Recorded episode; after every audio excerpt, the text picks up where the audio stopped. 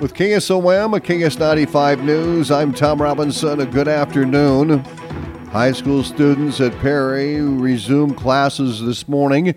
A shooting occurred earlier this month where sixth grader Ahmir Jolliff and principal Dan Marburger both died. Interim Perry High School principal Brad Snogren posted a message on the Perry High School YouTube page this morning. Let's move forward with hope. We will support one another. We will stand strong. Thank you for showing up for bringing your kind hearts and courageous minds as we work together to stay Blue Jay strong. Resources such as counseling support services will be available for teachers, students, and staff. There will be a larger police presence at the school as well, and students will be let out at 1:45 this afternoon.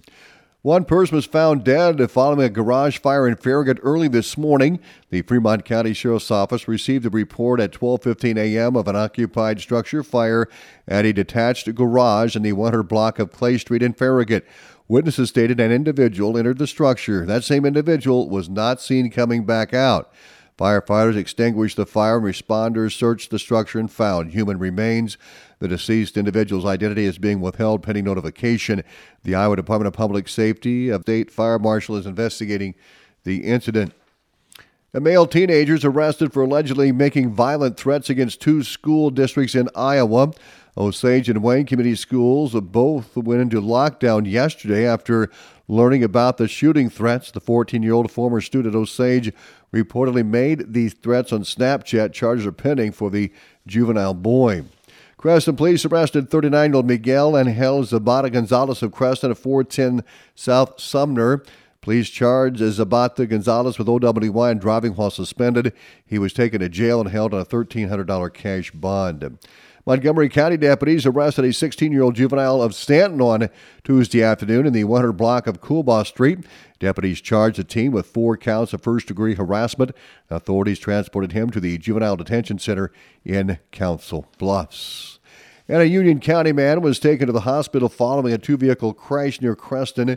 The Union County Sheriff's Office says that accident happened at around 11:25 a.m. on Tuesday on Osage Street, Pole Road, and Highway 34. Authorities say 75 year old Charles Rayburn Davenport of Arispe suffered injuries in the crash. According to the accident report, a 2020 Ryder truck rental driven by 22 year old Gage William McCoy of Ames stopped at the stop sign on Osage Street, proceeded to turn left on eastbound Highway 34, and because of other semi traffic turning north, failed to see the westbound 2003 Ford Ranger pickup driven by Davenport. The pickup struck the Ryder truck, injuring Davenport. Medic 1 transported him to the Greater Regional Medical Center in Creston. Adair County Engineer Nick Kaufman told the Board of Supervisors this morning that he was contacted by the Emergency Management about potential FEMA reimbursement for the recent snowstorms. Mandy Billings reports. Nick Kaufman said Adair County is listed as one of the core counties in the state, which means they received record snowfall or within 90% of record snowfall. He said they can report costs in a 48 hour window. So I would pick the highest two day total costs, and then there's also some other. I don't completely understand everything they've asked for yet, but I'm compiling everything. We have $98,000 overtime only machine time, we were three hundred eighty-four thousand. I knew that was gonna be big. Repairs, and I don't have receipts or invoices from a lot of the repairs, that's gonna be well over fifty thousand. Salt and sand was over ten thousand, I believe. That grand total so far would be around $562,000. Kaufman said he's not sure what percentage of that he could be potentially reimbursed by FEMA. I'm Mandy Billings reporting. And the Audubon County Board of Supervisors started its mission to improve communication with the county's municipalities. Audubon County Board of Supervisor Chairman Heath Hansen says Audubon city officials attended last week's meeting, and Exira city officials attended the meeting on Tuesday. And we just talked about things that are various interests between the counties and the towns, making sure that we open up those lines of communication. So, because as it as it is usually, and anybody who's been on a board kind of knows this, often the only time that those entities are communicating are when somebody needs money or when somebody's ticked off, and we want to uh, we want to go around that and have us be better partners with each other. Hanson says it will have a quarterly meetings with the municipalities in the future, so that we can get all those things done, so that our engineer can meet with the cities and kind of educate them on some of the things that they might need help with, or that they might uh, just need to be informed of why do we do things a certain way, or you know, what is our five year plan going forward? And I think that the towns will appreciate that and will appreciate hearing from them. Additionally, Hanson says multiple board openings are coming up this December. He wants everyone to think about how to fill the various board seats and who is interested in stepping up and taking those positions.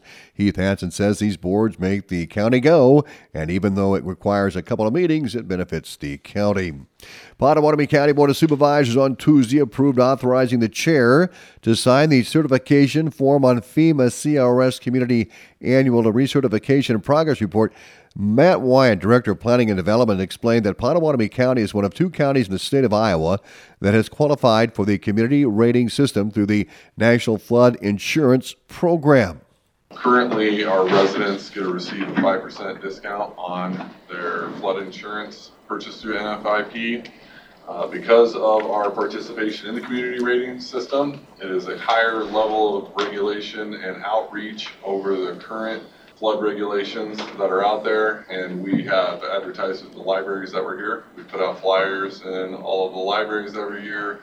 We try to make sure that we uh, inform the residents as much as we can on different flood activities in the area and to ensure that we don't gain a sense of flood amnesia. People start to forget about what happened in 2019, 2011 and or start to think that it was a once in a lifetime event. So, said they were recently reviewed by the Insurance Services Office. We had noticed that we hadn't ever really been receiving the credit that what we felt that we should on those. And I think FEMA has finally recognized that maybe the ISO was working a little bit too hard on their scoring system.